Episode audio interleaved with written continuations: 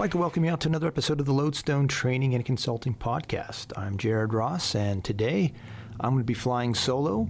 Uh, Chris is, is busy, he wasn't able to make it, and uh, some of the other regular contributors, they were all off doing their own thing, so it's going to be me today. And today, uh, what I chose, to, what I'm choosing to talk about, and what we're going to be discussing today, is uh, you know really based upon some current events as well as some of the questions and stuff I've been asked these past couple of weeks. Um, today, we're going to be talking about home preparation or, or preparing your home. So, there's a lot of things that, that go into that. Um, before I get going into that subject, I just want to thank you guys for all your support. I thank you for listening, and, uh, and thanks for all that you do. You guys make it all worth it. You guys are are the reason why we continue doing this podcast and why we keep holding classes, and also why we keep expanding classes. Um, I was shown a, a post uh, yesterday, actually, um, from somewhere on the interwebs, and uh, I just want to, I don't know who these people are, who their, their, their, handles, and I don't need to share it, but I just appreciate what you guys, uh, you know, what, what some people said. So, first, uh, the title says Lodestone Training, and then uh, the, the, caption that I I uh, see or I was sent says, plus to do a lot of classes at LCPCPC, aka the best damn range in PA, which which it is. Um, it's a great place, and uh, we love those guys there. But then, what I really appreciate, and this is probably why it was it was uh, copied and uh, and sent to me, is the statement below that says I do a lot of training with different organizations, and can hands down say these guys are the real deal. You will get a lot of knowledge dumped on you. And uh, thank you. So, whoever said that, yeah, thank you for, for the kind words. But that really is one of the things that we strive to do. We try to turn on that fire hose and make you drink from it. We try to give you guys as much information as we possibly can cram into the classes, whether it's a seminar or live fire class or a workshop or whatever.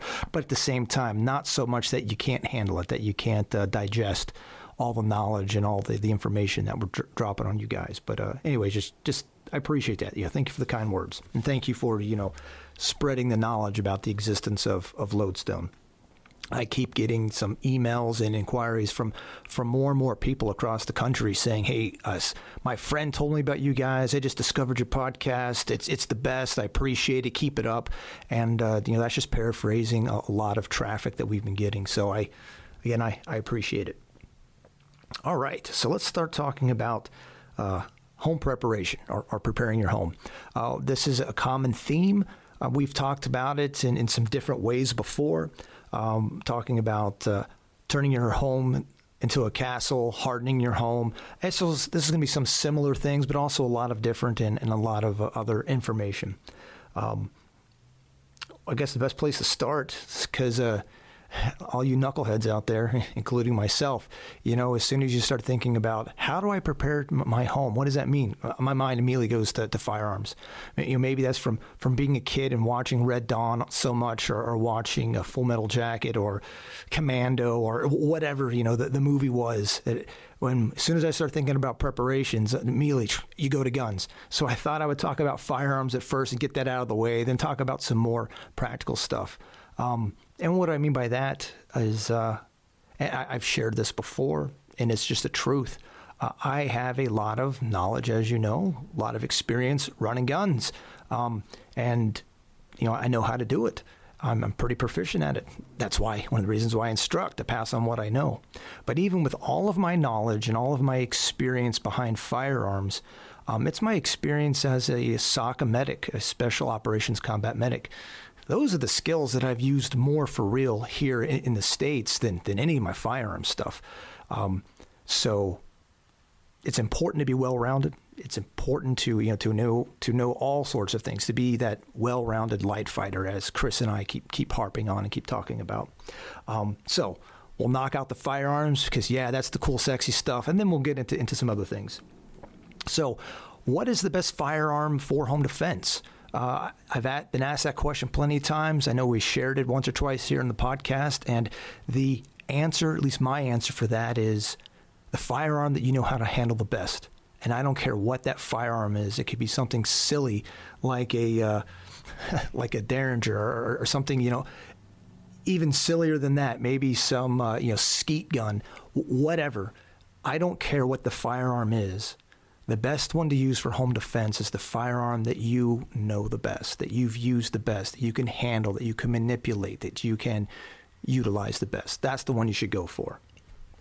Now, I certainly have my preferences, and I would encourage you that if if the weapon you know the best is, is your trap gun, um, I would encourage you to make another selection and get out and train with that, whether with us or somebody else reputable, or you just go into the range yourself until you feel comfortable with, with another gun. That would probably be that would be better. But until then, you go to whatever it is that you know best. Um, some common features that you need are that I would suggest for that home defense gun is one, you need to be able to get to it quickly. That's probably the most important thing. And when you hear that bump in the night, or when you are surprised, or somebody kicks down your door, or somebody's breaking your window, or somebody, whatever, they are now entering your home and there's a threat in your home, most likely you're going to be behind the power curve. Most likely you're not going to be expecting it. The first you probably will know that something's going on is when you hear that door open or when you hear that window break. So you want to be able to access your firearms as, as as fast as possible. At the same time, you don't want to store your firearms in an unreasonable way. And what does that mean? Well, I will leave that to you as a responsible individual to figure out how the best way to store those firearms. As you know, we have a lot of children.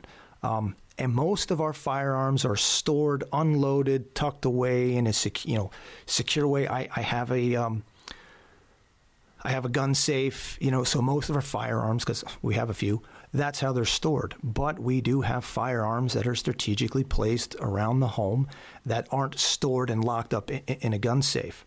Um, so, how are they stored? Well, when we store our firearms and we leave them that, that, that are uh, there for home defense that we can access and get to quickly, we choose, my wife and I, we choose to have a loaded magazine inserted in the gun, but with the chamber uh, empty. The children, our children, who are strong enough to chamber that firearm, to lock that slide or, or work the bolt in order to, to chamber it, uh, they've been around firearms their entire life, and there is no mystery. They're not sneaking in, they're not touching the guns without permission, they're not doing that stuff because they've been around firearms their entire life. There is no mystery. They know, hey, if I want to shoot, all I got to do is say, hey, Dad, can I go with you to the range next time? Heck yeah.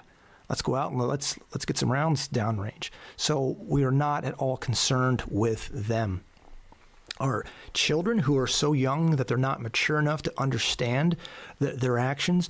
Um, that you know, it's just just they're, they're, growing up. They they just even though they've been around firearms and we have taught them how to be safe with them, they're still so young and immature that we can't quite trust them like we can our older children. But they are not physically able to work the slide. They are not strong enough to to work that slide, and and the firearm most likely is uh, is put in a place where it's high that they can't have access to. Um, and that's how my wife and I have chosen. Now, when we have cousins over to the house, we have other children or people visiting, okay, then we're a little bit more diligent and we put some of the firearms away. And because even though, like, say, cousins, um, our, our kids' cousins, they've grown up similarly. They've also been around firearms, but because they're not our kids, then we just take uh, the little extra precautions in in storing and, and removing some of those firearms while they're there. And then once they're gone, then we, we put them back in, in those places. And that's the way my wife and I have, have chosen to uh, keep those firearms safe, but also uh, keep them out there in, access, in, in, easy access for us in case of a need. And if any of you listening to this thinking that's, that's just horrid, that that is horrible, that, uh, that my wife and I are doing that, oh well it's I'd rather do that and have quick and easy access to my firearms when there's a need than not. Uh, I don't need to go into much detail, but a great example is was that shooting, and I think we talked about a couple podcasts back. Um, that shooting in um, in Texas in that church, where that NRA instructor who was a a hero because he went to the fight. It took him a long time to open up his safe, get his firearm, go to another place, load his magazine, then insert the magazine. All the while he's hearing the gunfire, knowing that with those shots, um, people are dying. So if you have a firearm you have a firearm you're choosing for home defense, it needs to be stored in a way that you can quickly get to it. And there's a lot of like locks and, and boxes and other things that are nifty that you can store them in that just a little um, push button code can, can retrieve it. So there's all kinds of options out there if you don't feel comfortable um, having a firearm within easy reach or you know easily accessed like like my wife and I have chosen to do. Okay, enough about that. So, first, you need to be able to get to it quick. The next thing that I would suggest is you need a flashlight. If you have chosen and you have a firearm that you're going to use for, for home defense, it needs to have a flashlight attached to it. Whether it's a pistol, shotgun, rifle, doesn't matter. You need a flashlight. That should be the first addition or the first mod that you you do to that thing. Shoot, that's even more important than uh, if you have iron sights. It's even more important than putting some kind of a red dot on there. You need a flashlight. You need a way to positively identify those threats. Uh, if you're long term, the long time listener to the podcast, you've heard Chris share at least once or twice uh, the story of the individual he knows who thought someone was breaking into his daughter's bedroom and to protect his daughter he had his pistol with his night sights, did not have a flashlight, and he ended up shooting his daughter as she was creeping back into the bedroom um, through the window.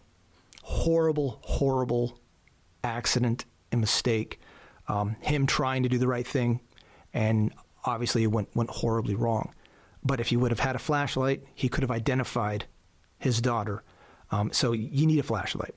Uh, night sights, hey, they're swell. A lot of pistols anymore um, are, are, coming with them. You buy them and they're already on there. But really, night sights are, are, are a gimmick because sure, you can see that glowing dot or you can see that the you know, glowing blade or, or, or whatever it might be, and you might be able to put it on that target. But without a flashlight, you cannot identify that target. And when, as soon as you turn that, that flashlight on, those night sights that you paid for, now it's just a black uh, post just a black front sight post and, and, and rear sights with a pistol. Um, so I wouldn't even bother, and I don't bother anymore with night sights. I have a flashlight. Uh, another thing that you need that's common to whatever your your firearm of choice is to de- to defend your home is you want to have extra mags or, or ammunition uh, at hand. So if you hear that bump in the night, you're going to grab that firearm and then grab at the same time the extra ammo in case you need it, and then you can go confront um, that threat. But yeah, so those are some of the uh, you know th- three things that are common to whatever the firearm is: easy access, quick access to it. Make sure you have a flashlight to identify, and have some extra ammunition or, or mags. So now, what are the three primary firearms? Shotguns, pistols, and rifles. Um, and I'll briefly go through those. So a shotgun is a very common one for people who don't have much experience. Uh, they use the shotgun as a as a jack of all trades. Um, shotguns are, are great for what they are. The problem with shotguns is they're usually pretty big. They have low rounds, meaning you know you might have five in the tube, or you know I have a 590. Shoot, about a 590 when I was 18. Still have that puppy, so that's eight in the tube plus one, so nine in the chamber. And uh, you know, of course, I have a side saddle and some other stuff, so I have some more rounds there. But that's not a lot of rounds. Hopefully, you don't need that many rounds. But again, uh, if it's a crazy experience or something you know wild that, that's going on, um, that ammo can go pretty darn fast. So one thing that I suggest is uh, a great idea is SKD Tactical. Uh, they have shotgun cards. So these are Velcro cards. So basically, you're putting the uh, you're putting the loops gets fastened to the side of your shotgun uh, of the Velcro, and then you have the hooks, which is actually the, the shotgun card, and so you can fill that up with, with ammo. So that's as simple as as soon as the one's out, rip off that Velcro, slap another uh, Velcro card on there, and then and you're full. So that's one of the ways that we store some of our shotgun ammunition is on multiple cards like that. So it's easy to to grab those things and stick it and, and, and go. A nice thing about that then too is you if you want to, then you can have uh, different ammo selections on different cards. Usually for for home defense, you're going to be wanting you know double aught buck. Um, that would be the primary thing. Maybe for some reason, depending on your location, whatever, maybe you want uh, some slugs. Okay, great. So one card with slugs, multiple cards with, with buckshot, and then then you can have that that choice if you want to. Uh, what you really don't want to do, unless you're super crazy or whatever, is you know you don't want like a card with with the dragon breath. So uh, yeah, that'd be a little something like that'd be a little crazy. Have a little mini flamethrower in your house. But again, what's nice about having those cards and with the Velcro is so what? You know, who cares what I think? You can make the decision for yourself. You will be able to set it up the way you want to set it up with the ammunition and the rounds you want to for your shotgun. And then it's very easy for you to stick one, peel off, and, and stick on another. You can do the same thing too with some of the semi-auto uh, uh, shotguns, whether it's like a Benelli.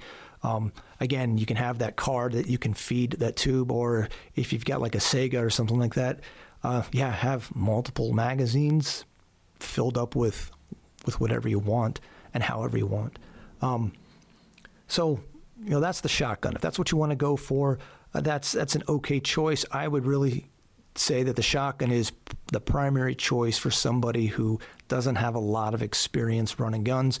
Um, in some ways, running that shotgun is easier than, than say some of the other platforms but it certainly has its limitations. Unless you spend some good time behind it, working the manipulation, working feeding the, the tube and, and other stuff, then the shotgun can be a little finicky. But as you guys know, you are listening.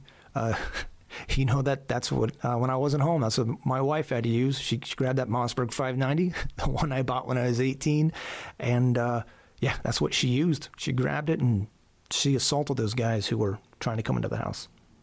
Okay, pistol. The, next to the shotgun, the pistol's probably uh, again the the next most common thing that people are going to go for. Why? Because pistols are are small. You can stick them in different places. You can secure them very easily, and uh, you know they're pretty handy to have. Um, with your pistol, again, you need to have that flashlight. You need to have that flashlight attached. You need to have that SureFire or or whatever needs to be on there.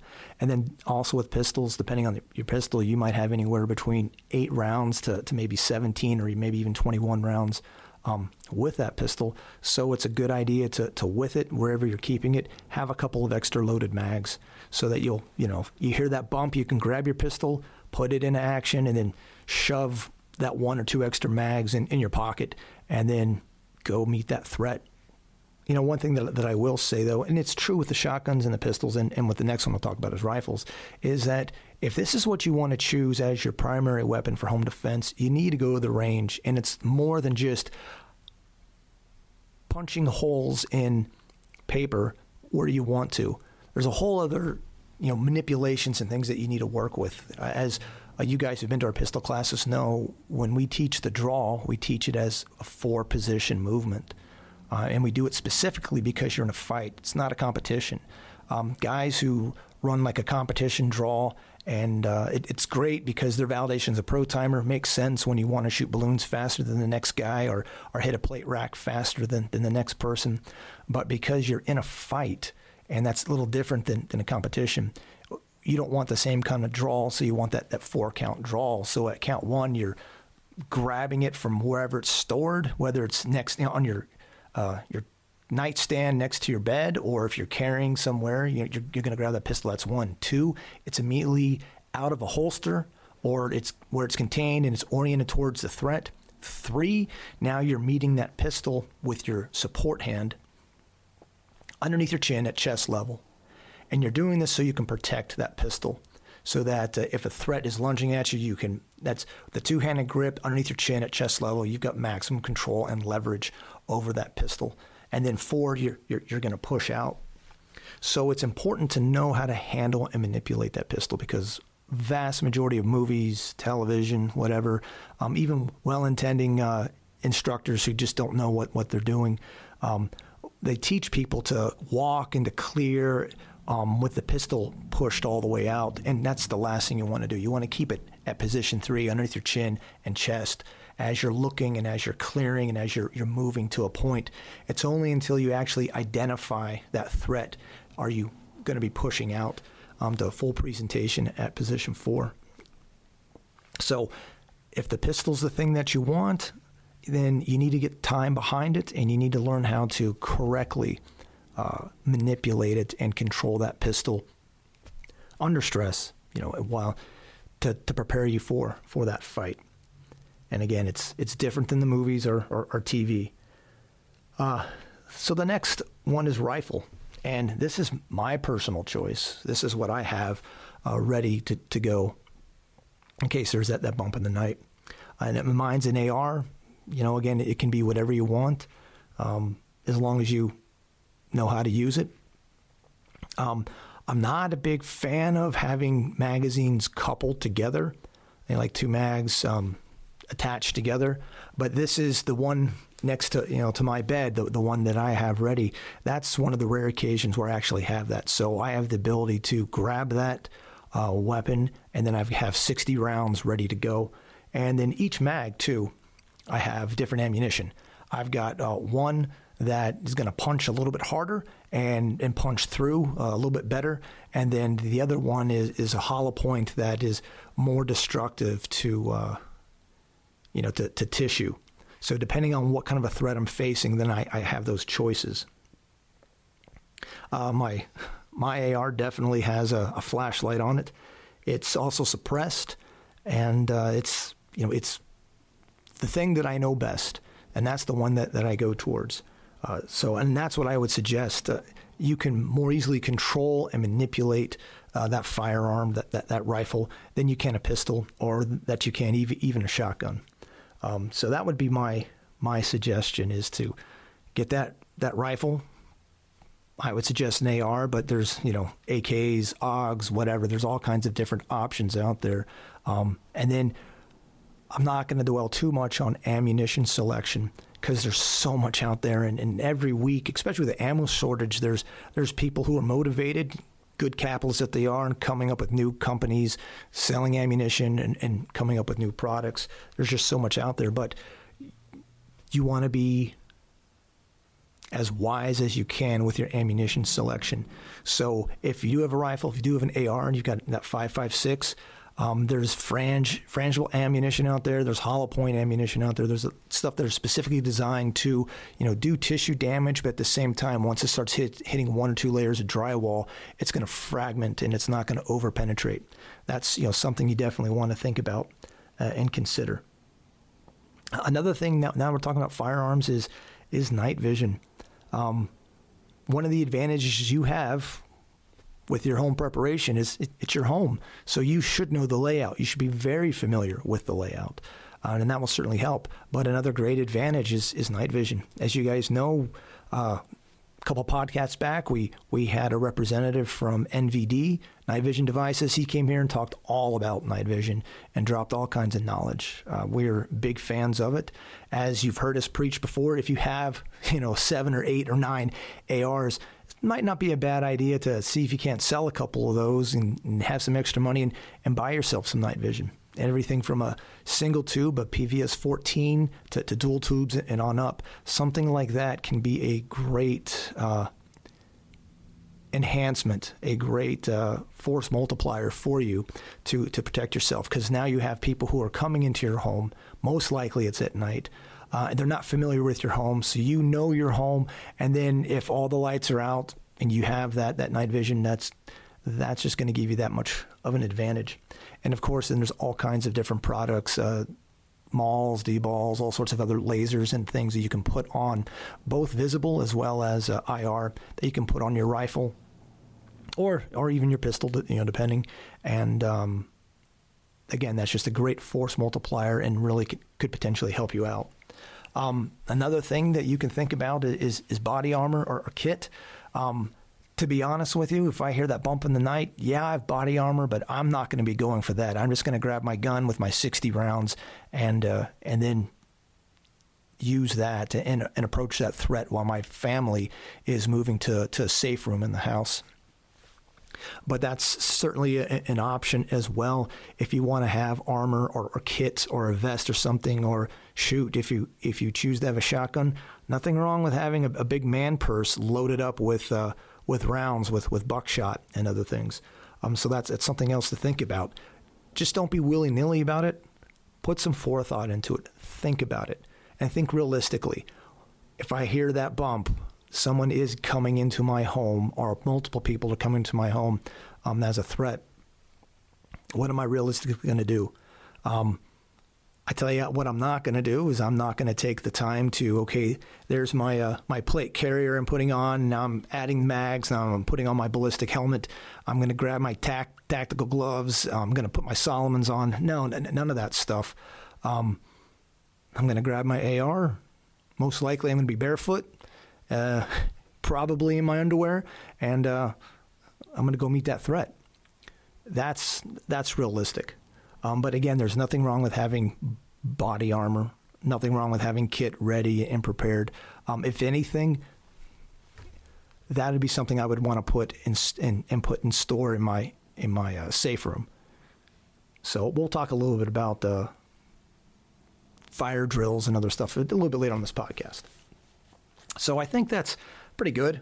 Covered those firearms, got it out of our system, all that cool, sexy stuff, and what, what we like to do at the range. And now we'll talk about some uh, maybe some some more boring things, but they're actually a little bit more practical and and things that you really need to think about. Um, you need to be wise. You need to be well rounded. You need to be that good light fighter that Chris and I talk about. That's what you should strive to be. Those individuals that only think that, hey, I've I've got my plate carrier and I've got my rifle and that's it. And I'm I'm going to take that power back or I'm you know whatever. They're just not thinking ahead. They're, they're they're playing checkers instead of playing chess. They're not thinking what are the second and third order effects of what I'm choosing to do and, and what I'm doing. Um, so all this other stuff is extremely important. And uh, you know, you, those of you who are listening, you're striving to be more well rounded. You're, you're, taking this advice and making changes as necessary. Um, but you have those friends, you have those, you know, I know I do, um, who, who just haven't thought about, okay, what's next or, or what about after that. Um, so, you know, take this advice and, and this stuff and, and please share it with them. Um, help them to be a little bit more well rounded. Okay, so your home. Again, I, have already mentioned before, it, it is your home and you should know the layout. That is one of your biggest advantages is you know your home. Those threats, they don't know your home. Um, as we talked in the Home the Castle uh, podcast, your defense of your home and the preparation really begins on the outside. What is the appearance of your home? Does your home or the apartment that you live in, uh, the apartment building or, or, whatever, does it blend in with what's normal uh, in your community? In your neighborhood. That's important. You want it to blend in as, as best as you can. You want it to be gray. You don't want it to, to stand out. You don't want it necessarily to, to be different. You don't want to be attracting that kind of attention. So so blend in and make sure the outside appearance blends in with uh, with everything else. So now, as you're getting closer to the house, what's the, the next line of defense? It's going to be your doors. Then after that, it's going to be the windows. So all your outside doors, they should be solid core doors. Um, make sure they're solid. Make sure they're not hollow. Um, good heavy wood. Uh, if you have the option to, to put a steel door, great. Uh, but the thing that you want to think about is okay, and if my door is super, super solid, um, what about the frame? And what about how it's attached to the house itself? If that's weak, you can have the world's strongest door, but the hinges are just going to break with you know with pressure, then you're kind of defeating the purpose. A great option to harden your house, harden those doors, is to get uh, door barricades for as cheap as 19 bucks. And I'm just saying that that's, that's the lowest I've found. And most likely, you know, do a little bit of research. You probably want to spend a little bit more money and make sure that what you're getting is uh, is a solid product. But for as cheap as $19, you can buy two by four door barricade brackets. So what these are, these are just brackets that you can attach, screw in to uh, to the frame of uh, of of the door or even you know into the to the wall itself or the brick it, itself. So then all you have to do with these brackets is oh it's whatever it's uh things are getting crazy. So now I'm concerned for the, my safety, or it can just turn into your normal every night. Okay, now we're locking down the house, and you just drop in a two by four um, into those brackets, and you can have one bracket, you can have you know two, whatever, how however paranoid uh, you want to be, you can use those to harden that, you know that door, making it much much harder for somebody to to break in. They can bust the lock, they can assault the door, but with one or more of those uh, two by fours with those brackets, it's going to be very hard to, to get in. And uh, you know, just like the poet said, just because I'm paranoid doesn't mean they're not after me. So yeah, that's that's something you can definitely do. Um, I mentioned, you know, what's the next one is windows. Uh, you can get metal bars, and there are some that go on the outside of the windows. I prefer the ones that are on the inside of the windows just because then they don't stand out nearly as much, but they still offering that protection. Again, those metal bars then are secured or fastened into the wall itself, into the brick or, or you know whatever the the side of the, the building is. So again, with these, what are you doing? You're you're creating a barricade so if someone is determined to get into your house and you have one of those two by fours, it's buying you time. You can hear them as they're trying to beat that door down. That's giving you those precious seconds, minutes, whatever, to to get that firearm or to move your family into that safe room. Or, depending on what the situation is, you can even then find if you have a, an alternate exit from the from the home and, and get out of the home while they're so focused on trying to beat down that door. Or they broke the glass in a window and now they have those bars to contend with. Again, it's buying you that time to make the next couple of decisions of you know, what you want to do in, in that situation. I've mentioned a safe room. That is a great thing to have uh, and as part of your your home preparation as you're trying to uh, you know prepare for whatever um, situation might be. So that safe room, that's like your Alamo. That's your fallback point. Uh, that's where if there is that bump, and as you know, we have a lot of kids and we have a plan and we know uh, where the older children are going to go and station themselves, where I'm going to go and station myself, while the younger ones are moving into that safe room, and then we're collapsing down until all of us are inside that safe room. And even though it's fun and it's, uh, I think it's fun to teach CQB, close quarters battle, room clearing and stuff, and it's something that you should have a working knowledge of. The safest thing for you to do is to retreat into that safe room that the entryway or the way to get into that safe room should be set up in a fashion where you can most easily defend it.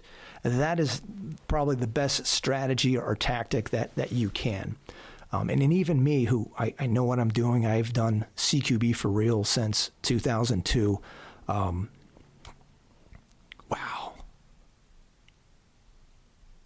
Man, I'm an old man. Anyways, um, see, I, since I've done it for real since since 2002, um, still, what I'm going to do is I'm going to advance to a point and then I'm going in clear using the techniques that I know up to a point. Then I'm going to hold that point as my family then is moving into the safe room. And once they're in the safe room, I'm going to, in a strategic or a tactical manner, back up until out. Now I'm in that safe room. And then that's what we're going to do. And, and we're going to wait. And if those knuckleheads choose to uh, advance and come and, and try to get up to that safe room where we're at, well, they're gonna they're gonna be hurting because um, we'll we will certainly be be ready for them. And that's what I would you know suggest for you guys. Think about the layout of your home. What makes the most sense um, for a family, husband and a wife with a couple of kids? Your bedroom probably isn't the best place to set up as that safe room. I would argue that probably one of your children's rooms is probably the best place. That way, you're moving to that child's room. The child doesn't have to move and expose themselves um, to whatever those potential threats are. So you can fall back and collapse in, into that kid's room. You know, and that, that's an idea. But what do we preach? We preach principles versus techniques. I think that's a really good technique, but that that's not the end all be all. That's not the, the cookie cut answer. You, as an intelligent person, as you and your family, or you and your partner, or, or whatever, uh, you and your roommate, as you guys think and discuss, you're going to come up with your own best solution as to which room makes the most sense to be that room to fall back in on, and for that room to be your Alamo. In that room, you're going to want to uh, pre-position different supplies and, and things there. Since this is going to be your fallback room, this is for me where it makes sense to store the body armor, to store some of the other kit, to have extra ammunition, to have things in, in that safe room. That way, if I do hear that bump and I grab that AR with those 60 rounds, because I have two 30 round mags coupled together, and as I'm waiting and we're getting everyone into the safe room, then I'm the last person there, sure, then I can get up in that safe room and now I've bought myself some time. Somebody else can cover the door, why then it makes sense for me to grab that armor, put it on, um, and, and do all those other things that, that I, I didn't do earlier because time was of the essence. Some of the things you definitely want to have in that safe room is water, uh, maybe some food, some comfort food. Um, and then whatever supplies or things that you know that I've already mentioned, ammunition, maybe some more guns, maybe body armor. Um, there's nothing wrong with you having a you know a close uh, closed circuit um, monitor in there with with cameras throughout the house. Uh, if you have that kind of a system or setup, that safe room is where you're going to want those monitors so that you can potentially see what's going on and, and prepare yourself or know when it's it's safe for you to, to finally exit. You definitely want um, some way to communicate in that room. Whether if you still have a landline, you want a landline in there, um, as well as make sure that you have your cell phone or, or other forms of communication. That could be shortwave radios as, as well. Um, that's you know everything that you uh, you're going to want and think about it. What are we going to need? Uh, if we're if we're trapped in this safe room for for a half hour, if we're trapped in here for an hour, if we're trapped in there for, for longer than that, um, what are some things that are going to be nice? If you have children, what are some things that your kids are going to want? That's why you might want some comfort food. Make sure, again, like I said, you have some water. So these are things, again, I'm giving you guys suggestions, but these are things you need to figure out for yourself what makes the most sense. Um, when do you call law enforcement? When do you call uh, 911 or, or, or police? I would argue that for us, our plan is we're not calling until everybody is safe inside of that safe room until I'm the last person there because time is is of the essence we want to get everyone there as fast as possible so I don't want to waste the time uh, to uh, to mess with phones to, to, to make those calls. Because even if we do call, they're not going to get there fast enough to protect me or protect my family. Um, so we'll get everyone in that safe room, and then that's when we'll make the call. Now that we have our, our fallback point and we're in our Alamo, um, and again, if, if those threats are stupid enough to try to uh, to come to where we're at at that point, um, and we can very easily, and we, we will defend ourselves. But then now we're in that place. Now we can can wait for the authorities to to arrive and, and to help. All right. So what are some other supplies that uh, that you should have, um, and not necessarily just in, in your safe room, but just overall uh, in your house. You know, some of the things that um, that makes sense. Uh, a good one is to have a fire extinguisher. Uh, it's a good idea to have a fire extinguisher in every level of your home. I would have a fire extinguisher, and no, I would, but we do. We do have a fire extinguisher in every level of our home. We also make sure that a fire extinguisher, a fire extinguisher, is is in the uh, in the kitchen. Also, we have one where uh, we store the majority of our ammunition. Um, and, and again, think about your house. What makes sense? Where should we have it? Do you have a fire extinguisher? If not, Go to Lowe's, go to Home Depot, go to Walmart. Um, they're not as expensive as as you probably think, and they're definitely something that if you need one, you, are going to want one. Um, so yeah, fire extinguisher. Something else is bedding, blankets, sheets um, if there is some kind of an emergency. Um, and if you're listening to this podcast, you're probably an individual that you have plenty of friends and family who say, "Oh, if something bad happens, we're we're coming to your place." Um, I know I have heard that my entire life, and I'm sure you have as well. So that's something. If it, there is a bad emergency, uh, whatever it might be, part of that home preparation is I would have some extra blankets, um, have some sheets. Uh, another thing to think about is we all saw the propaganda with COVID 19. We saw the the supposed video smuggled out of China with people just dropping in the, in the streets. Um, you know, very good, very good propaganda. Um, but at that time, when, when it first started, we didn't know how bad it could could be. We didn't know, but it certainly seemed to have the potential to be very, very bad. Maybe the next uh, thing might be a little bit more real than what COVID has been. Anyways, the, the point is, you're going to want to have extra blankets and sheets. If you have to quarantine yourself because you really are sick, or somebody else has to really quarantine themselves, um, you're going to want to have the ability to do that. So, again, extra blankets, extra sheets. Right now, they don't cost that much. You can go to Walmart and you can pick up plenty. That is a good thing to have on hand. I know one thing that that we did, and now this is not just for our home, but also part of uh, some of our 72 hour kits, is we found some wool blankets that were very inexpensive. They were military surplus. And those wool blankets are, are awesome. Doesn't matter if they're wet or not, they're going to keep you warm. Um, very inexpensive. I think we picked up 15 of them and uh, j- just to have as, as extra things. Very warm. Uh, and again, a great resource. Trash bags. That's something else. Uh, you might only have a box of trash bags or small bags because that's all you ever need. But you know, thinking long term, um, having multiple you know boxes of trash bags for any number of things. Um, again, thinking worst case scenario. Uh, what if you're injured? What if you're wounded? What if a loved one of yours is, is wounded? Um, what if they are really are sick? Um, you're going to want something, and you might not be able to go out and get it. Uh, that will be able to contain those bandages, contain um, the puke, or you know the things that now become a, uh, a potential biohazard. Uh, you're going to want plenty of trash bags again, and and that as well as like the bedding and and the fire extinguishers and, and all of this stuff that we've been, been talking about, that I've been talking about so far. Right now, it's it's cheap and it's very easy to get. But when you need it, and if you don't have it, then some of these items are going to be extremely hard in that moment to, to get and to acquire. So get some now while you can.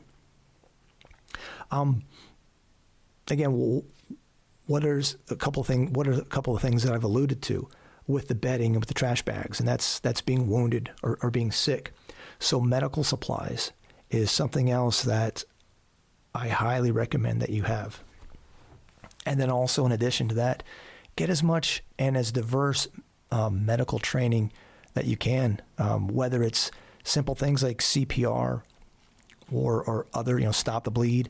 Um, you can certainly do those things, but then also, if you can and if you have resources, take more advanced classes. I know uh, we have run a lot of medical classes in the past. We haven't really right now because our primary instructor decided to, to move to Utah, and he's doing good things out there. Um, we do have a, another medical class lined up. I don't recall the date off the top of my head, but it's um, an everyday carry uh, trauma med class. Also, on November 13th, we're going to be having a, a seminar that's going to focus on what supplies for you to have for long term care, um, long term medical care. So we'll have all kinds of examples and things, and we'll talk about each one and, and the why you might want it and why not. So I'm going to briefly cover some of those things, but this seminar is going to go into more detail, and we'll actually have them there for you to uh, to see and to uh, and, and think about, and then again ask us questions about it. But when it comes to med supplies, we'll start small first, and that's with an EDC kit. Um, you can make them yourselves, and you can. Uh, we sell or not sell, but we're affiliated with uh, with Phokus Group. So you can go on our website under the med section, and then you actually purchase it from them. But if you go through a website to purchase it from them, it automatically gives you, I think it's like a ten percent discount code. So you know you can you can save money on that. But they have what they call their Shield Trauma Kit, and what it is is just a, an everyday carry kit. So you can buy a prepackaged one there. There's some advantage to that, or you can simply make your own.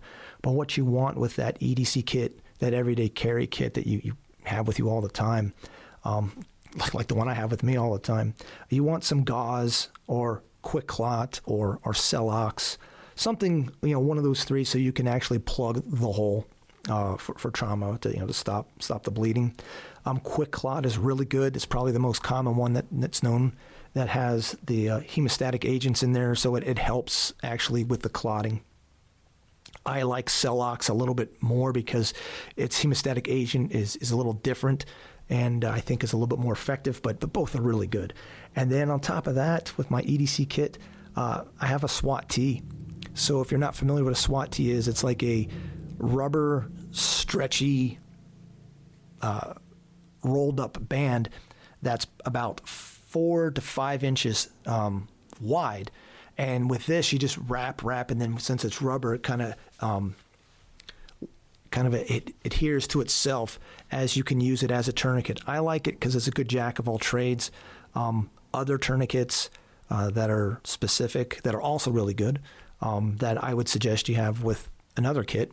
Um, they're not they're specific as tourniquets. You can't do as much with them as you can, say, with a SWAT T, or you can you know use it as a pressure dressing. You can use it on little kids. You can use it on animals, a dog.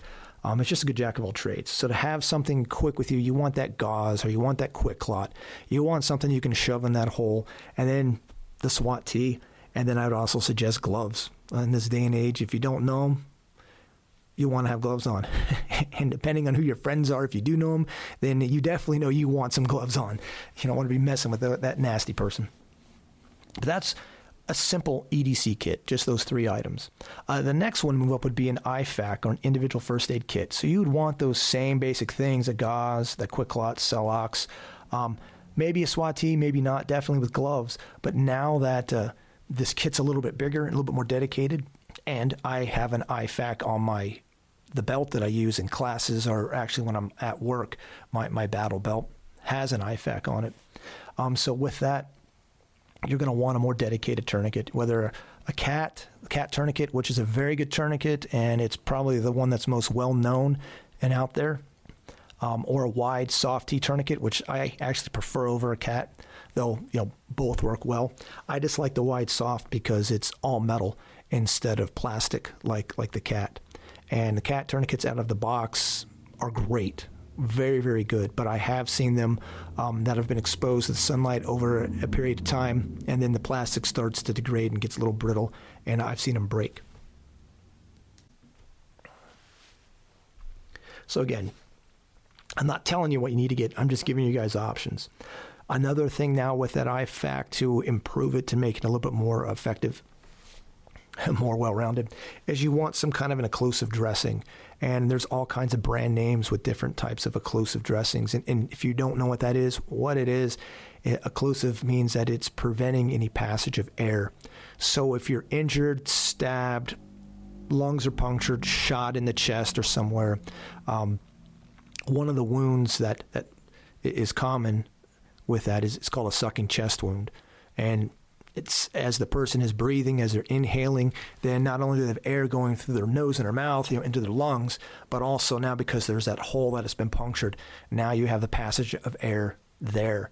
Um, so it's coming in a place where it shouldn't be. So that dressing is designed then to put over top of that and adhere to the skin so that it won't allow that passage of, of air anymore.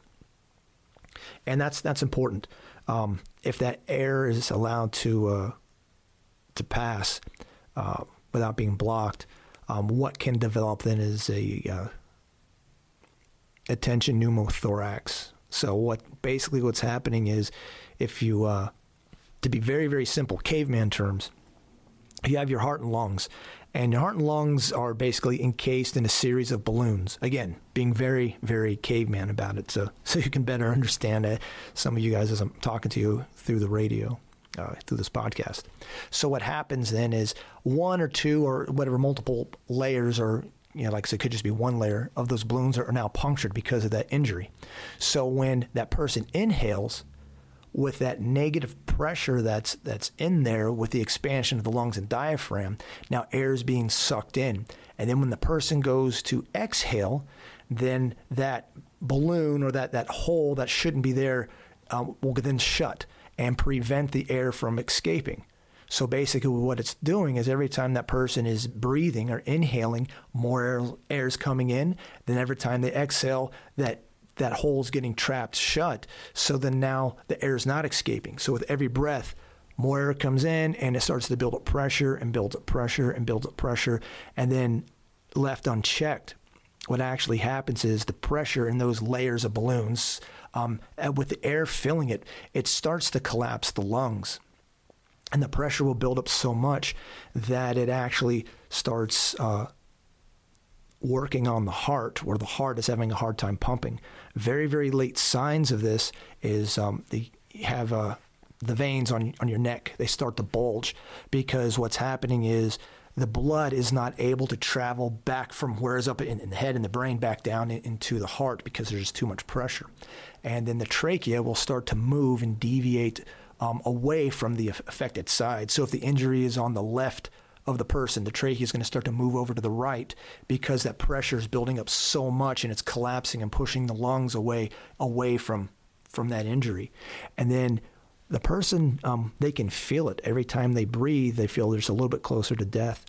And what will kill them is not so much it's the lungs collapsing, but the pressure builds up so much that the heart can't beat so the heart basically stops because the pressure is so built up there. So, um, if a person has that that kind of a wound, that sucking chest tumor, or they've been their their lungs or whatever have been punctured, as soon as you can put that occlusive dressing down there, that that dressing that will prevent the passage of air, the sooner that person can then be be stabilized. So that's another great thing to have in, in that IFAK.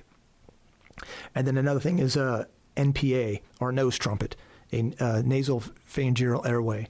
So that's something else to have because if a person is unconscious due to the nature of the injury, um, not that they're asleep, but they're unconscious because of, of the injury, they might not have the ability to protect their airway. So having an NPA is, is and knowing how to use it is another great and very easy thing as you measure from the tip of the nose to the tip of the ear and then insert it in. So then now you can help that person to manage their airway um, if they're unconscious. And then there's some other things, you know, you can add maybe some more bandages. Uh, I know some people who um, will get a, a, small roll of, of duct tape and put it in there. Um, really, that IFAK, it's that's a good start. You can add to it. Uh, I wouldn't take anything away from it. Um, some of them, depending on uh, on where they're intending, where they're going, they'll have a, a, needle to do needle decompressions, which is what you want to do to relieve that pressure in case you do have a tension uh, pneumothorax. But there's a lot of debate, even in the in the uh, in the medical community, not the civilian, but in the military side, in, in the soft community, whether uh, that's something that you should do, if it if it helps, if it hurts. Um, again, it's it's certainly an option. I know I have my needles and I know how, how to how to use it, so that's something that you know I'd be willing to do. But again, that's all that's all up to you. Um, and and Phokus. Uh, you know, they, they have different level IFAKs. One of their claims of fame is their IFAKs are designed to fit inside and behind body armor and plate carriers and stuff. So it's there filled with the supplies you need, but it's out of the way, freeing up your belt instead of like say a traditional IFAK where it's on a belt or taking up space somewhere else. All right, so moving on to the next level would be uh, your vehicle. So uh, you definitely want a med kit in your vehicle. And what should you have? Well, have what you have in your IFAK, but only now you have more space, so have more of it. Have more things for uh, you know for bleeding control more bandages, um, maybe some Israeli bandages, have more, uh, um, you know, have some cravats. Uh, so you can have Kerlix, you can have all sorts of other stuff, you know, there in the vehicle. Um, and like I mentioned at the beginning of this podcast, uh, I have used my vehicle kit more than I have anything else. Um, my I haven't you know my IFAK or my EDC kits. I haven't really used those. It's it's been my vehicle kit. Um, I have been the first person on the uh, on the scene of an accident on more than one occasion. Shoot, uh, we were teaching a class. Flynn and I, we were um, we just left our hotel and we were driving to the shoot house to go run some uh, some law enforcement through a through a class, and immediately in front of us at an intersection, car crash. So we uh, quickly went around it and then stopped. And, and he and I were the first ones there to, to do anything. We started talking to the people, started treating uh, one of the individuals who's injured, and we were there for a good 10 minutes until uh, the, first the uh, police and then some EMS arrived, and then uh, they didn't need us. So then we, we took off and we went to go teach that class. But that is it's the nature of the beast. That's the world we live in here with, with so many vehicles and people traveling. And that's been my experience of, of being well rounded. I've used these medical skills and these this equipment more than anything else that, that I have. Another thing you can have, which makes uh, which which is helpful, is having a magic marker, uh, something that can write on just about anything. So if you did do a procedure, if you did apply a tourniquet, if you did uh, you know, put in occlusive dressing, you can write on that person's forehead. You can write, uh, you know, on a piece of paper or something, and document the time. Hey, I applied a tourniquet at 10:32 uh, to the upper left arm. Great. So then, when EMS does arrive, or that next uh, echelon, you know, shows up there of you know, higher level of care, you can you can hand it off to them um, that piece of paper, or even just say, "Hey, I, I, wrote it on his chest, or I wrote it on on his head somewhere, so that, that they can see that." It might sound silly, but really, um, that's something that's extremely helpful. One of the last things you want to do is be a good Samaritan, and someone has a massive bleeding, say on their leg or on their arm, and you correctly applied a tourniquet, and now you stop that bleeding, and you didn't record it, and for whatever reason, it wasn't caught by the uh, arriving EMS. They didn't do their due diligence in searching, you know, head to toe, treating as they go, and something like that get missed for, for hours or even longer. And you know, so some something as simple as just writing a T on somebody's forehead. Um, that, as silly as it might sound, that that could could save things. That could be you know very nice. All right, so then now you're home which is really what we're talking about. I wanted to start, you know, basic and work and work your way up, because um, that makes sense. Having those those echelons or having those levels. So at home, uh, now with with your home, now you have the advantage. You can have a lot more medical equipment um, and a lot more supplies. So if you have a multi-story home, put an IFAK in at least uh, a place in every level of of your home. Um, that way, if there is an accident, something bad happens, um, you have that medical equipment that, that's right there when needed. And I mean, shoot, with with the eight kids that I have,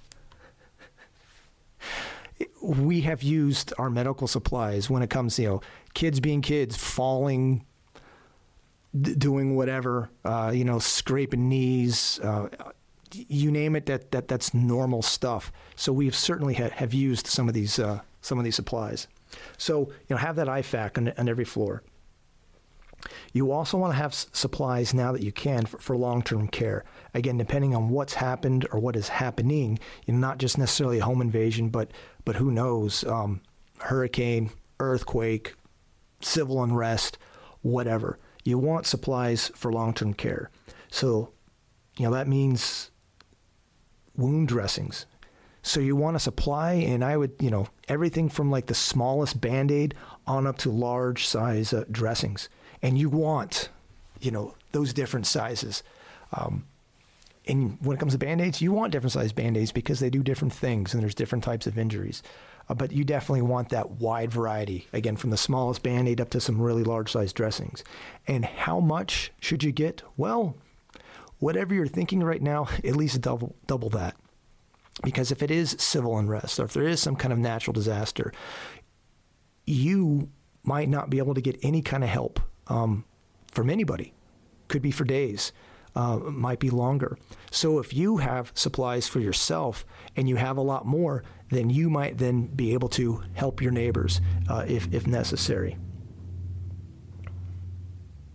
You want to have a ton of gauze and, and Kerlix. So if it is some kind of a trauma injury, uh, you're going to need to be changing those dressings depending on the nature of the injury, uh, maybe once a day, maybe once every other day, or whatever. But those resources, you're not really going to be reusing them. They're going to be used once, and then when you clean it out and then repack it, you're going to be disposing of those things. So you're going to want a lot. I know for, for our family, we have boxes and boxes of gauze and, and uh, that we have um, just for that reason.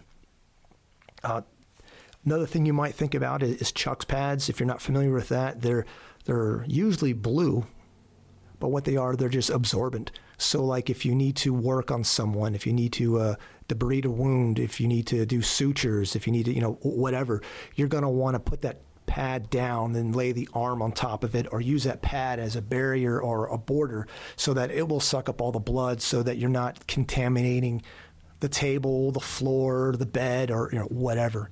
All all that um, bodily uh, fluids will be caught on on that pad. Uh, sutures. You can get sutures t- through Amazon. Um, it's a good idea to have some. And then uh, there's plenty of stuff like on YouTube that with different tutorials and other places that can teach you how to how to suture. And how do you practice? Well, an easy way to practice is just go get yourself a hunk of meat from the store and then slice that meat and then practice sewing it up. Um, that's that's an easy way to do it all of these things I'm talking about now for this long term care, I'd mentioned that uh, November 13th we're having that, that seminar. So we'll go into much more detail there where it, it, makes sense for you to be in front of it so you can see it and we'll demonstrate some things um, just to give you that good idea of, oh, these are some of the supplies. And maybe for my family of three, it makes um, um sense to have this much. Or if I have a, I'm working with a, a church group or I'm working with a, a group of friends, you know, mutually to support each other, we're going to want this much. Um, you know, that's really what, what that seminar is, is, is, based for. So you can see these things, and then also we'll tell you and give you different um, options to uh, where to acquire or where to purchase these things. So with sutures, another thing you're going to want to have is stainless steel tools, like a basic surgical kit, hemostats, scissors, tweezers, uh, and you want stainless steel so that you can you know sterilize it and and be able to reuse it. Those are all, again, really important things to do um, and, and have. Other things to have since it's your home and, and you can, uh, you know, store this stuff is you're going to want some uh, some different supplies like uh, triple antibiotic or bacitracin.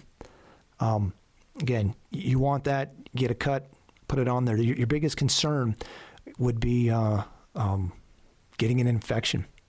So here's an example years and years and years ago, I was uh, um, teaching a class and uh, had a really nasty ricochet. It took most of the kinetic energy out, but a part of it came back off, some steel and, uh, and and tagged me. So I realized, hey, I'm the most qualified guy here.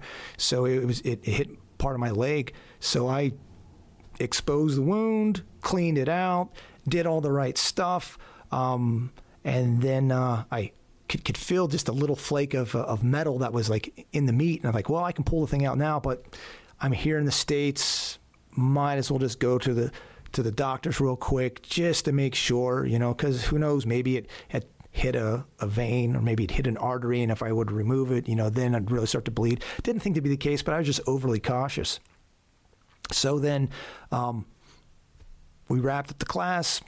I after class I headed over and uh, went to the closest ER, talked to them, and uh, waited for I don't know two and a half maybe three hours. So um, after I'm done waiting, the doc uh, was like, "Okay, let me get this straight. You're a Green Beret, yep, and you're a SOCM medic, yep. Okay, so then after uh, this this flake of, of metal hit you, you did this, this, this, this, this, and this.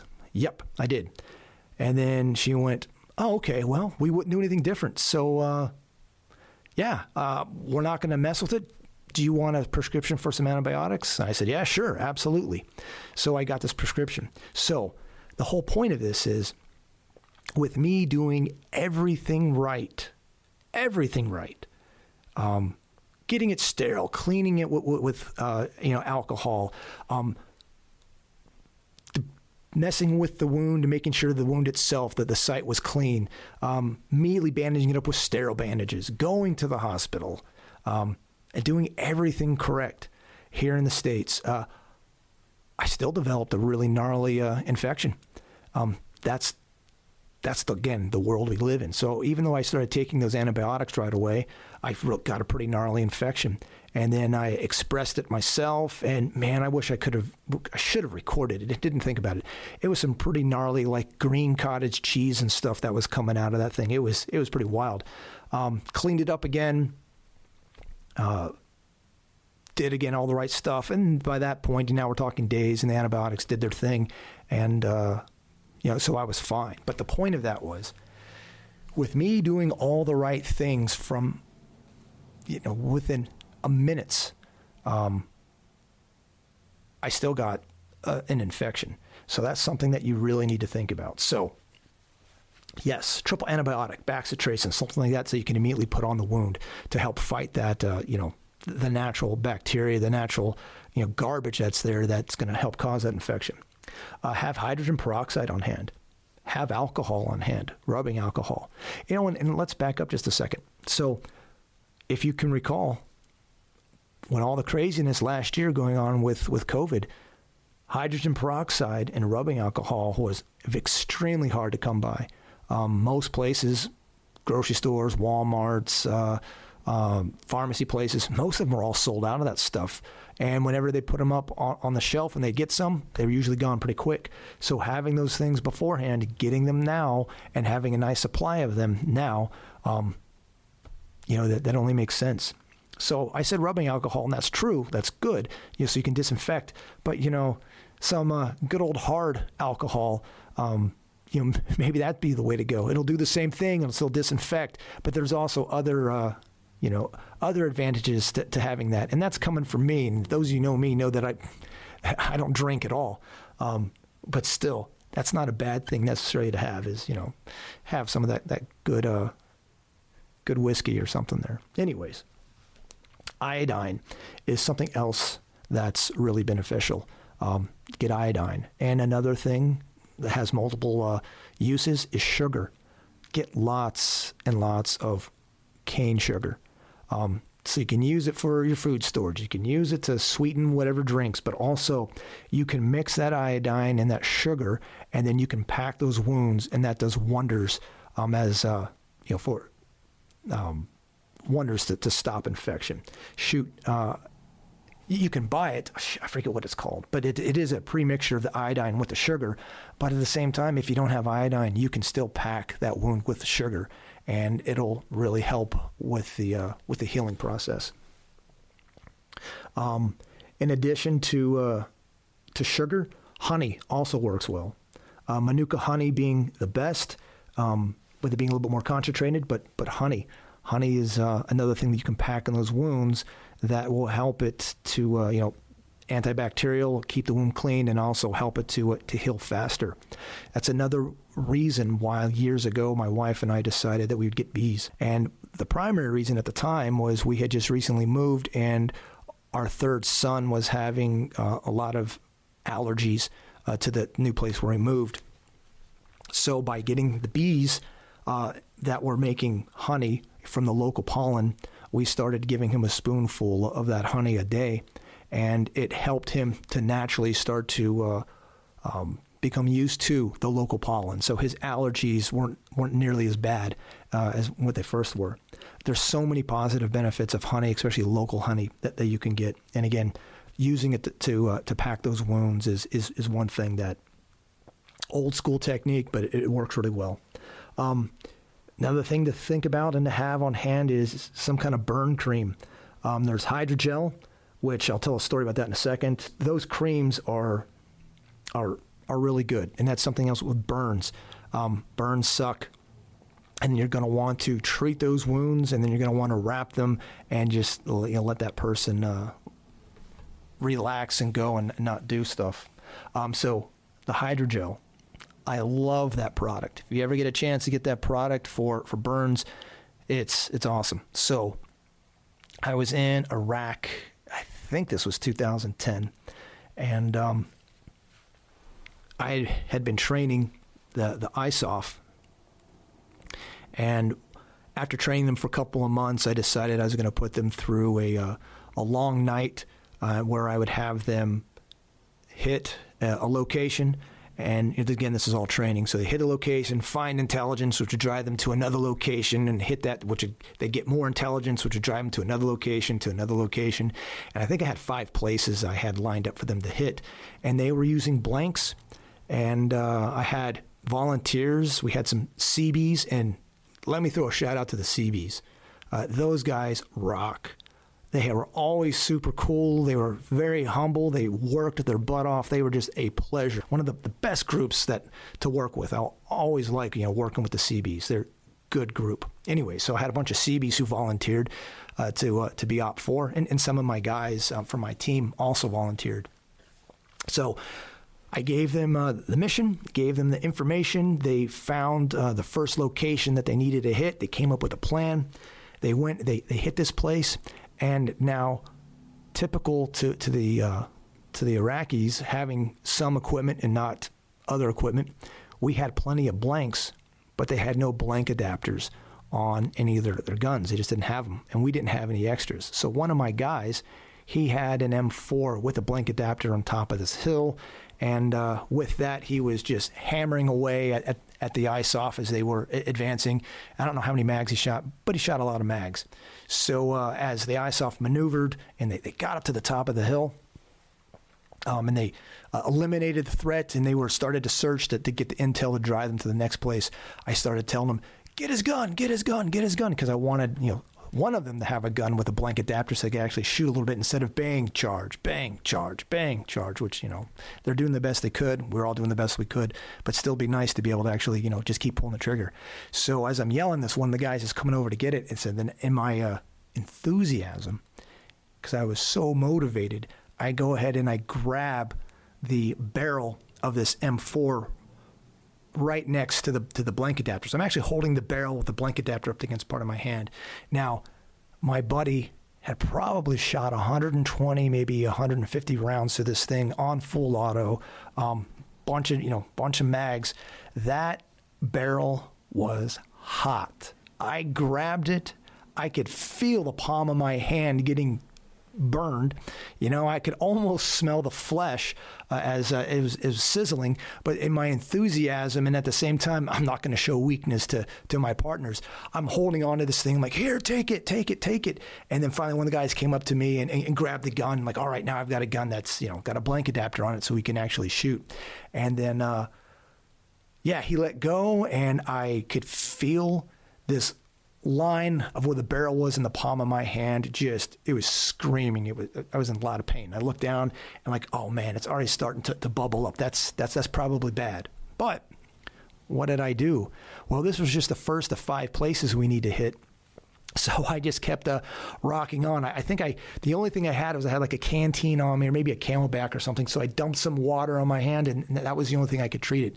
So they hit the second house, then they hit the third place, then they hit the fourth place, and then now we're hours into it. They finally hit the last one. It was the big coup de grace, and uh, you know, yay! Hey, there's great training, and they it was a good night.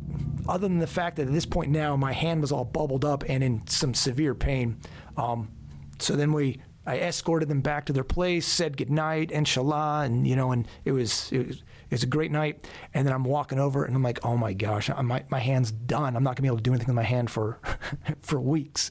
So I go to my uh, my Delta, and I go, hey man. Uh, this is what happened. And he looked at that and he's like, oh, he, he made a funny face. Yeah, because that, that's bad. It's all bubbled. He's like, well, here, let me put this on it. So he got the uh, the hydrogel and uh, it's actually what he had was like this bandage that was just uh, soaking and just dripping with with the hydrogel. So I don't know exactly what's in it, but I know one of the things that's in it is lidocaine, a little bit of lidocaine. So he he put this bandage, wrapped it around my hand, right on the burn, and then secured it there. And with that little bit of lidocaine, it was just a few minutes, and, and the pain went away. And then. Uh, so I slept that way that night, and then about halfway through the day, the next day, um, without any pain, um, he and I took it off, and it was almost like the the burn wasn't there, where it was all bubbled. I could still see like the separation of the skin, but it was now back down um, in the palm of my hand. Didn't hurt anymore. Um, he looked at it. We just kind of washed it off. Then we put another dressing on it, and uh, it was like freaking magic. It was it was wild. Anyways, so that was my my hydrogel story. I, I know I've seen it in some um, pharmacies and some other places. It's I, I, have some now, you know, with with our kits and stuff. Highly recommend it. Um, it's it's magic. I know, because it's just like you heard. I was stupid and dumb, did something really dumb, held on to that barrel when I should have dropped it right away, and uh, yeah, that next day, almost like nothing had happened. Great stuff. Some other things you want to think about is, you know, stool softeners are also at the same time anti-diarrhea. Again, you're thinking long-term um, things you might uh, need to be dealing with, so you want to deal with with both ends of that spectrum. Also, get aspirin as well as ibuprofen. So if you have an extreme um, uh, pain or, or, even like a fever, you can use one and then you can use the other, and, and you can use them back and back or you know some people they also might you know have a adverse reaction to one or the other but you know so you, you want to have two. And then if you can um, you know another thing is antibiotics. Um, there's ways and means that you can you can have some of that. That's totally up to you to figure that out as well as to to decide if that's something that you want to do or or, or not do. Um, the only difference with like the military IFAKs that we get issued compared to the IFAKs you can purchase as a civilian is that we have a little pill pack of, of antibiotics, wide spectrum, so that if you get wounded, you want to take those right away just to start that process because, you know, like the other example that I shared, you're, you're going to probably get an infection.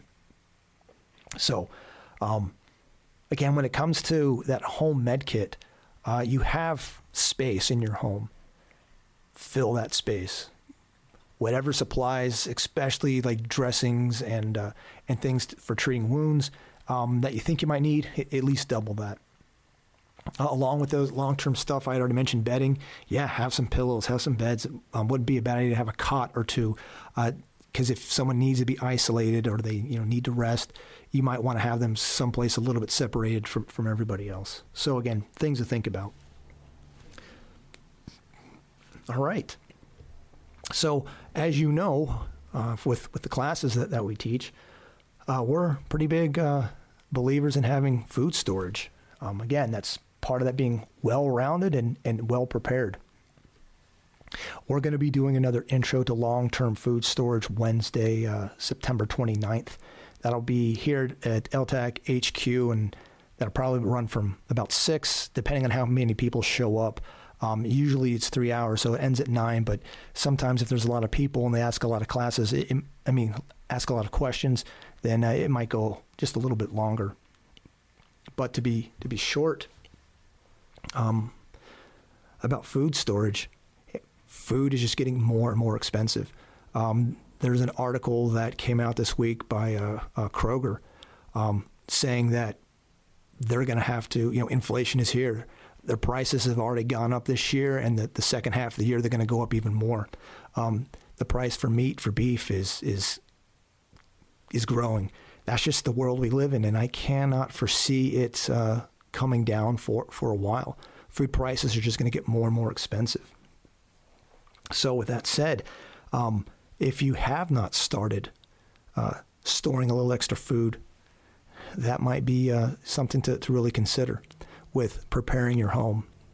Um, that's a way that has been used by nations and uh, organizations in the past to control and to manipulate people. Oh, you don't have food? Okay, well, you need to do this or don't do this, and and then we'll grant you some. Um, that's well, I don't need to go any further than that. That's just simple history. So the more self-sustaining you can be, um, the more well-rounded you can be, uh, the better you can maintain some level of, of liberty and freedom. So when it comes to long-term food storage, uh, you know, start small. A lot of people they think, oh, I need a year supply. That's that's like the magic, you know, uh, marker there. That's that's that's the thing. We we need a year supply. So then some people their uh, method will be to I'm going to spend thousands of dollars and I'm going to get that year supply right now. Well, that's definitely a, technique, and I guess you're better off with that than not.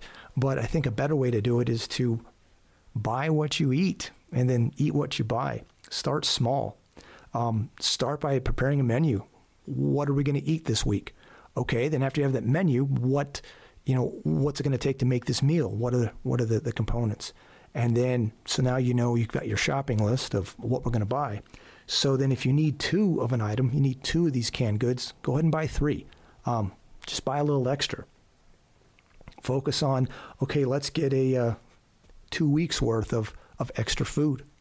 And after you accomplish that, okay, now let's work on a month. Let's get a month amount of food and the whole time you're you're rotating, you're you're buying what you're going to eat, and you're going to eat then what you're going to buy.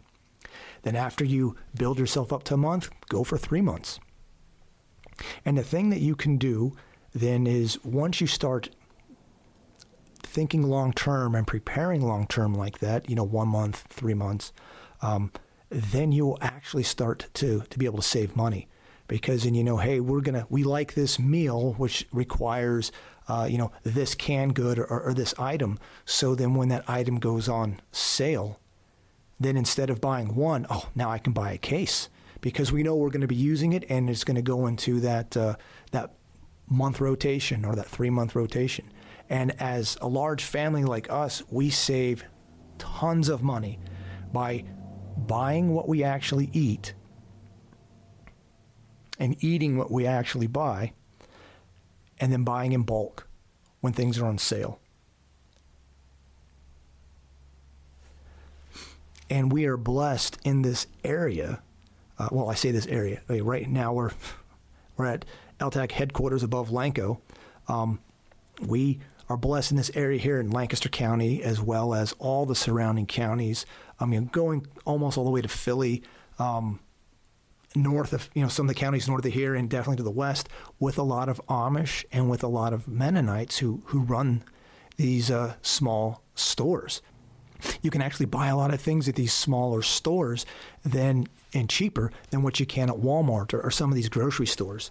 Um, that's definitely uh, we're blessed in this area. Where some other parts of the country, I know more and more people outside of Pennsylvania listen to this podcast. Uh, they might not be nearly as blessed with with having those those small shops, those uh, you know Amish or or Mennonite uh, grocery stores. But that is definitely a, a, resource that, that you should use. Buy things in in bulk.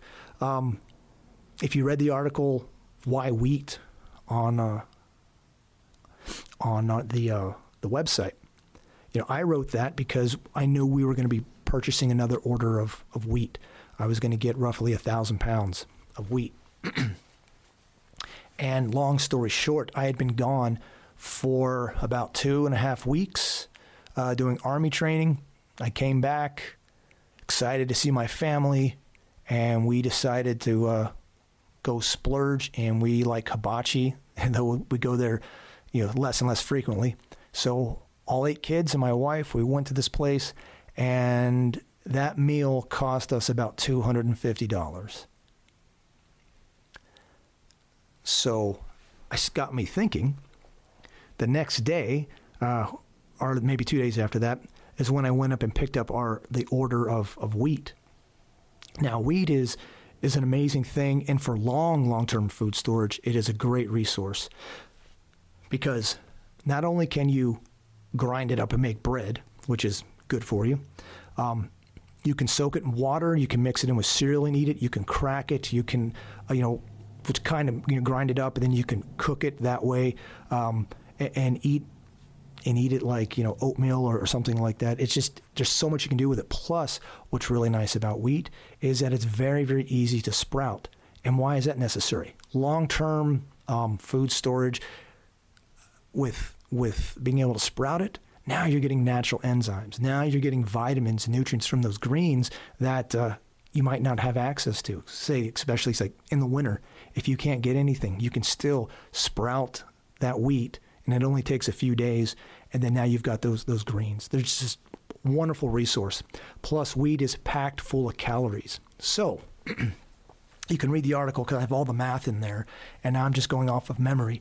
But basically, for less than double uh, what that meal cost, so a little less than $500, um, we got a thousand pounds of wheat. So that that $250 when we splurged, that was one meal for my family. So for less than $500, um, again, just going off of calories, I think it was 59 days worth of food um, or, or, calories for um, per person in my family. So yes, uh, of, of course, you want to have more than just that wheat. Uh, you know, I, I, understand all that, and that's we our our uh, food storage is all kinds of variety and everything. But I'm just going strictly off of of calories. So you have enough calories for 10 people for 59 days for less than $500 compared to one meal at, at $250. Um, that's something to think about. Again, we don't go out like that often, but there's nothing wrong with that. But at the same time, with a little bit of uh, management and with a little bit of forethought and acquiring things now while you can, you can certainly set yourself up and keep yourself independent and uh, and have food. And that's one of the biggest things that most people um, they just don't think about or they don't plan for because hey, McDonald's is just down the street, and uh, someday maybe that McDonald's isn't going to have Big Macs anymore. Um, so prepare, um, be well rounded. Well, I think that about wraps it up with, uh, what I wanted to talk about about your home preparation and some good advice that, that I can give you guys. Um, really appreciate you. And we're going to be doing another question and answer uh, podcast soon. We've been have a nice collection of, of questions, but if there's something you want to hear us talk about or something specific that you want to uh, you want to ask us, message us, you can text us, hit us up on Instagram, uh, email us. Uh, we'll be happy to get those in. We're gathering them now, so uh, that'll be a good, fun podcast. I thank you guys for, for listening, and it's a privilege being able to talk to you guys. I uh, I enjoy it, and I look forward to talking to you again. You guys all stay safe out there. Survival kit contents check. In them you'll find 145 caliber automatic, two boxes of ammunition, four days concentrated emergency rations, one drug issue containing antibiotics, morphine, vitamin pills, pep pills, sleeping pills, tranquilizer pills, one miniature combination Russian phrase book and Bible, $100 in rubles, $100 in gold, nine packs of chewing gum, one issue of prophylactics, three lipsticks, three pair of nylon stockings. Shoot, a fella could have a pretty good weekend in Vegas with all that stuff.